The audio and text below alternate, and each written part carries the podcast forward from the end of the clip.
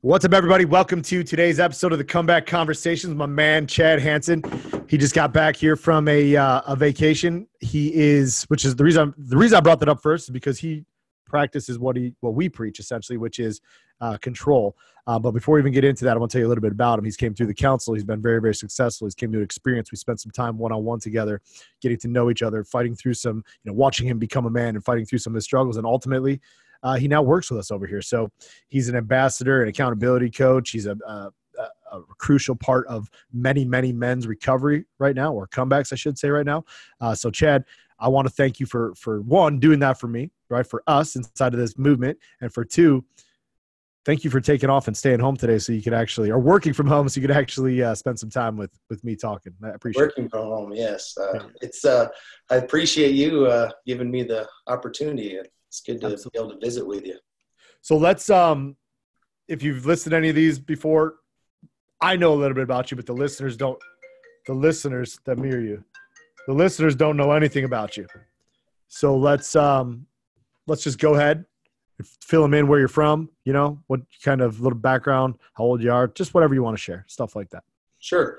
I'm from the great state of Wyoming, out here kind of remote from where a lot of your comebacks are from. I'm one of the few that are from out this way, but it's growing. There's a couple guys. It's growing. There. I got a few out here now, so that's kind of cool to have some other Wyoming guys around.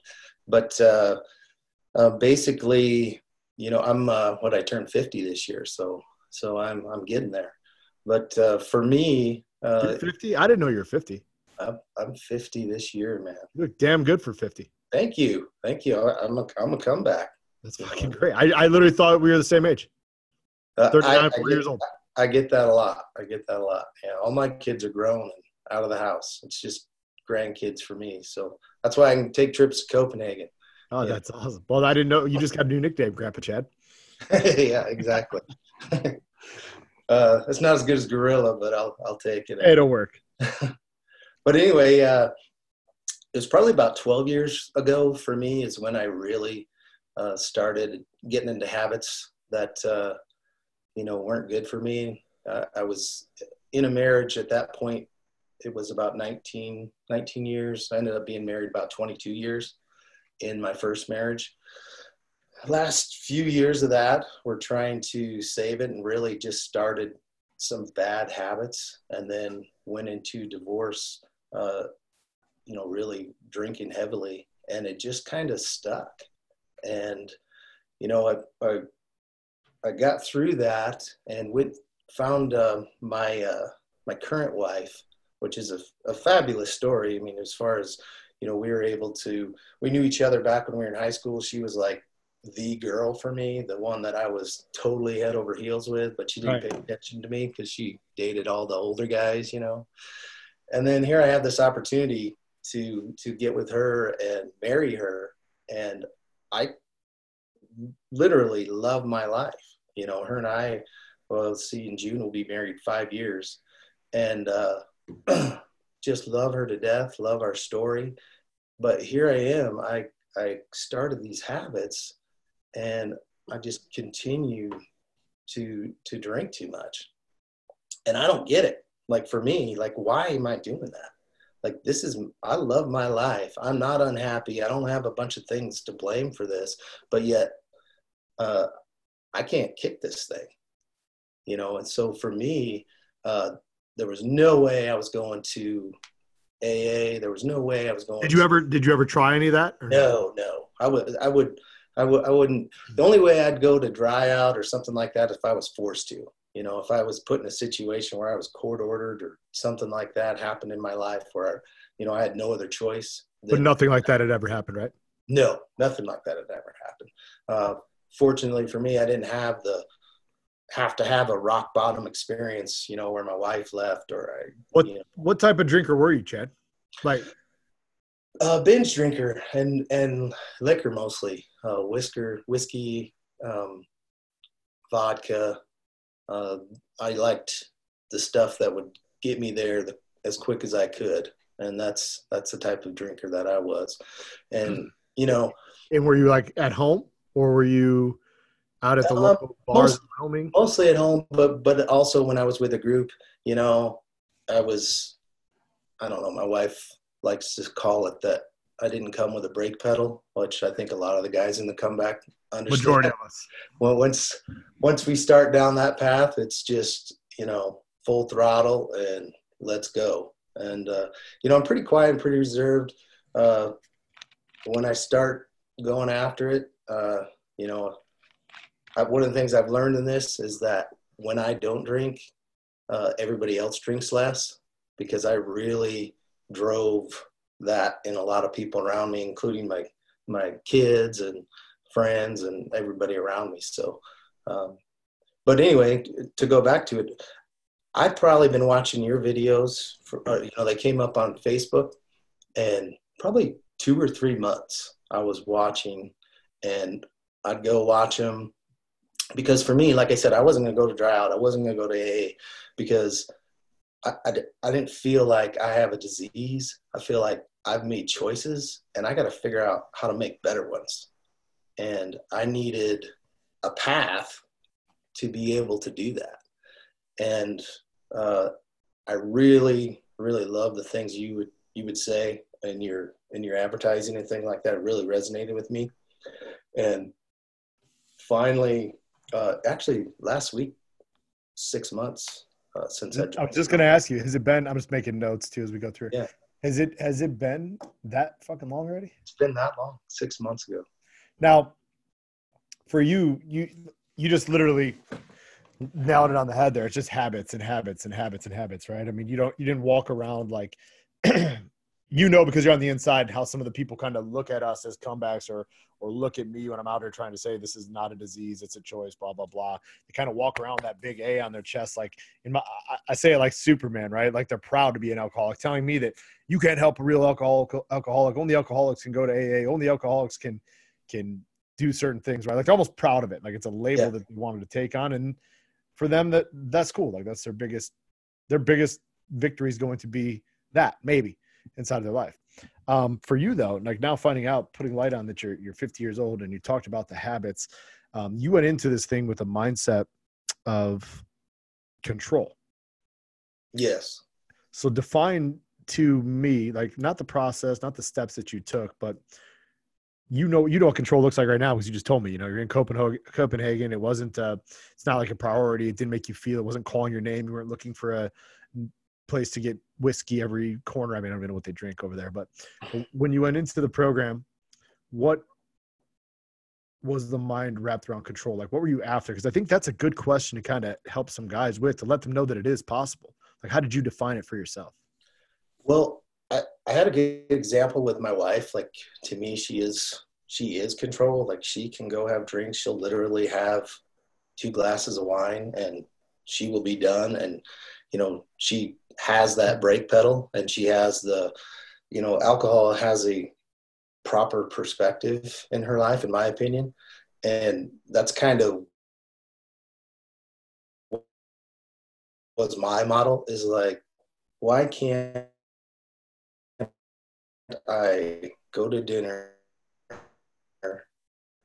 with my mind, enjoy it, and don't go home or do, you know, talk and continue in our relationship. And then I had to drink and how much I remember while we were there, because I would go, you know, around the corner and get a couple. It was about that. It was about I should be able to participate in some activity with my wife, and if we choose to have a glass of wine or whatever it is, it's not a big deal. It's not the priority. And so that's how I defined it going in, and I would say that still stands true to me.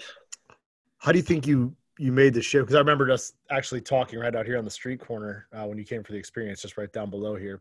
You're kind of talking about mindset. I had to take a selfie and send it to my wife to show her that you were real. You know, she wasn't sure about where I was going when I came to the experience. She not was, just some random dude on the on the internet you know, doing weird shit with. But control, like at that time when you were doing it, the mindset that you had, like you went into this thing believing that you could do it already. I think that's something important. You know that in this program back here, when I do it, I try to give the power back to them. I try to let them understand their conscious decision, their choices. Sure, there's some subconscious shit that's in, you know, deep rooted, but how do you think you kept that so consistent? Like, just because it's a practice, right? It's a practice. You had to get really, really good at learning how to control your thoughts, your emotions, your actions, and the alcohol, right? To ultimately have the life that you want. Right. And for one, for me, I think something I should, that I think makes a difference for me is I really have never been a beer or wine guy. Like, I can't just go knock down beer after beer for a 12 pack. It fills me up and bloats me. So it wasn't my thing. So from that day in July, when I talked to you 6 months ago, I've not had a drop of liquor, none, because to me, that's where it was at. That was my area, and there was no other reason for me to do that, but for me to lose control. So if you went back and you had a shot, you think right now, or you had a little bit, that to you, that'd be like, that wouldn't be control. That would be like, you know, right from wrong. I could do that, but I'm not going to do that. That's my line. That's where I've put myself at. This is what's okay, and this is what's not, and that's how I choose to. Conviction. That's where you draw your line. Yeah, it would be letting myself down, you know. Okay. But at the same time, I don't want to live my life to where it has so much control over me. I can't let alcohol pass my lips, or I'm going to completely lose control of myself.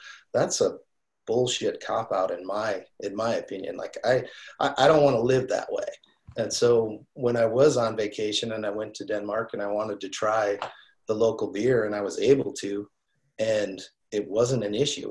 That's not why I was there. That wasn't the focus of my vacation, but it also didn't affect me whatsoever in, you know, continuing to daily work to be the man that I want to be.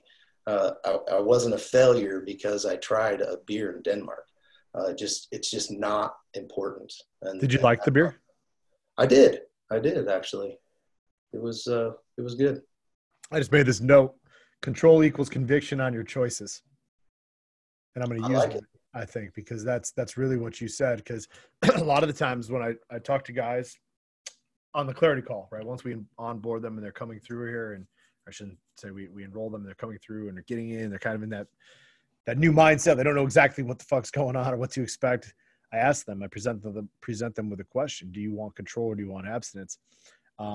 And I tell them what control isn't. In my opinion, control isn't saying you're going to have 3 drinks on Super Bowl Sunday, or you're only going to go out with your buddies every other weekend, or even say it's not drinking wine instead of beer. But in your case, you just changed my perspective a little bit on that. I think it can be that, because it's a deeper question actually inside of what control is. Control actually has one more layer, which is conviction on your choices. It seems like from listening to you, right? Like you said it internally, that would be letting me down. So you got to shift in my mindset on control right here. And that's what it's about, is it's about letting me down. It's I'm the one who is taking control of my life. And so what is control to me? And if I've defined it as this, and to be truthful, you can't be lying about it either. I mean, you gotta evaluate yourself. Just say what you want to say. Yeah, you got to stop fucking lying. That's exactly what it's about. And it's to yourself. You can't, I mean, because we can tell ourselves I'm in control and behave in any way we want to behave and make ourselves believe that lie. So it's very important that you're truthful when you're establishing those control boundaries for yourself, because if you're lying about it, you've lost. Talk about lying. Just with the drinking, right? When you, before you started this, did you lie about little shit? Oh yeah. And you know, what was probably one of my favorite things, and this is my wife that made me realize this, is, we were, you know, going to bed, that pillow talk time where we're visiting before we go to sleep. And this was after, you know, I'd started the comeback, and it was a defining moment for me, because it really, you know, let me know that I made the right decision. And she said that this is my favorite time of day, as we're sitting there talking. And she said, and you know, your drinking had stolen this from me. And I missed it. You know, she didn't even realize it was gone until she got it back. And then, you know, it was really to be able to, I don't have to face the other way because I don't want her to smell my breath because of however much I drank that she didn't know about, you know, and which was the case with a lot of us is we drink way more than people think we do. And I tell that to Kurt, a guy on the phone will tell him, I'm only drinking 3 or 4, and I'm like, 3 or 4 means fucking 12 to 15, right? Like the dude's literally, I mean, it's just not understand fucking comeback math. Yeah. I my one is a 20 ounce that I pour most of the way full of the whiskey, you know, it's just one. So talk a little bit now, like obviously your life, like you said, starting this off, it was great, man. It wasn't your picture that you see of somebody laying on a park bench, drinking out of a brown paper bag, pissing themselves, right? That's not who you were. That's pretty much, there's really nobody inside of this comeback that was like that, except for maybe me at times, right? Like, I mean, I was pretty fucked up, but my point is, right, that's probably why you listen to me, because I bet on both sides of it. But your life was good. And then you decided you wanted to make it great. Yeah, exactly. There's a question I want to ask you though. Oh, okay. What took so long? If you told me 2 or 3 months of waiting for the ad to hit you at the right moment or to make you feel good, what took you so long, bro? Because I was still lying. I was still lying to myself. Like, do I really need to do this? Do I really need the help, or can I just, you know, figure this out on my own? And I refused to believe that I couldn't do it. I mean, that's the biggest part is, you know, then there's a lot of guys like that in the comeback. You know, we are guys that get things done, and it's hard to admit that you need to ask somebody else for help. And that was the hardest thing for me. And truthfully, the second that happened, it was over for me. Like, that was it. My decision was made. When you called me on the phone, and I'd already made the decision because I had applied. And when I remember sitting there waiting for you to call me, and I didn't care what you said. I was going to do whatever you told me to do because I made the decision that I want this change in my life. And it just doesn't matter what, I don't care what this guy tells me, I am going to do it. And that's what I did. So that was one of the best decisions, one of the best choices you ever made inside of your life. Oh yeah, definitely. No question. I'm not trying to say to listen to me. I'm just saying, like, to be able to get that much conviction that you're like, you know what, I'm going to figure this out. Like, that's the choice. Like, that's where the power came from. Yeah, that's the switch for me. It was flipping that switch to say, I am going to do this, and then just doing it. So without giving away like too much about how we do the work or stuff like that, I mean, we offer a multitude approach of, you know, from journaling to calls to actually sending you stuff. But once you get past like where you're at, you're in the 6 months, like you're kind of, I don't say you're on your own, even though you're part of it, but you're on your own, right? So what's a habit? What's the routine look like kind of now? What's your favorite part of your day working on yourself? Because a lot's changed. I mean, but for you, like, what's it look like? Yeah. The sustaining part of the journey is you realize all of these things that you enjoy without the alcohol. I mean, and that's what keeps you going. It's not, I can't do this. It's, if I do, I'm not going to get to enjoy this. And, you know, these are the things that I enjoy, including the mornings. Fantastic. I love getting up in the mornings now. I love the clarity.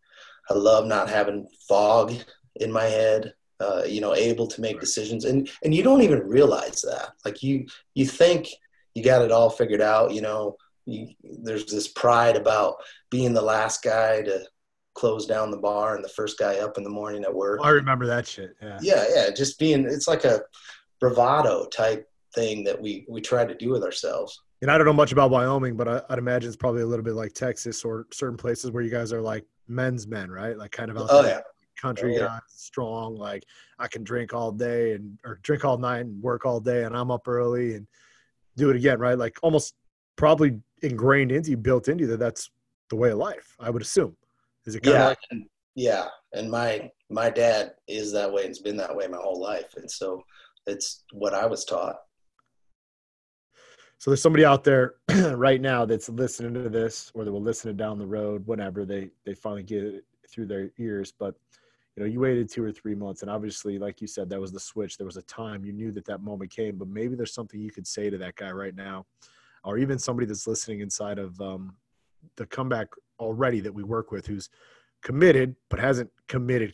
They haven't found that control equals conviction on your choices. They haven't found that. Give them some advice. So this past Sunday, I was in church and the pastor was telling a story about the pool of Bethesda that was in Jerusalem. And everybody who had some type of affliction or needed healing would gather around this pool. And occasionally an angel would come down and stir the waters, and whoever got in the water first would get healed. And Jesus came by, and there was a guy who'd been bedridden for 38 years, and he was there by the pool hoping to get healed. And Jesus asked him, do you want to get healed? And he said, yes, but nobody can help me whenever the water stirs. I can't get to the water in time.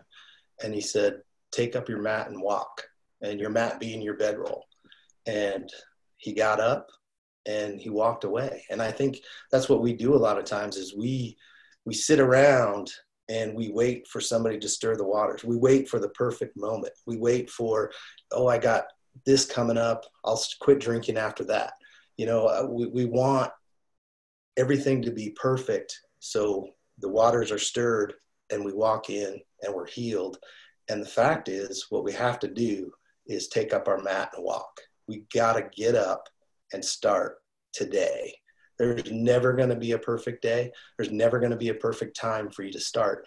You have to do it now. You have to take that action, and you have to do it today if you want to get there. You can't wait for the perfect moment because it's never going to come. Dude, that's a great ending. I'm not going to add anything to that. I'm just going to let you roll. Chad, I know that you've probably got some stuff to do. I've got to get on another call here in about 2 minutes, man. I want to thank you for spending time with us today. You did a great job, man. I know that you're not the most vocal all the time, but when you speak, you have wisdom and you have strength and you have power. Thank you for shifting my perspective a little bit on the choices, right? I guess it can be that. It can be beer instead of liquor, right? As long as you're okay with it. But if you're going to lie to yourself about it, you can't be lying to yourself about it. So today, when I do my clarity onboarding calls at 12:30, a couple hours from here, I'm going to use that. And I'm going to say, we have a guy back here. It might even be your accountability coach who fucking does it. So Chad, I want to thank you. I'm proud of you. And I look forward to watching you get a year, 5 years, whatever the fuck you want under your belt. Victories are yours. All right. Thanks, Mark. Appreciate it, man. Later, buddy. Take care. See ya.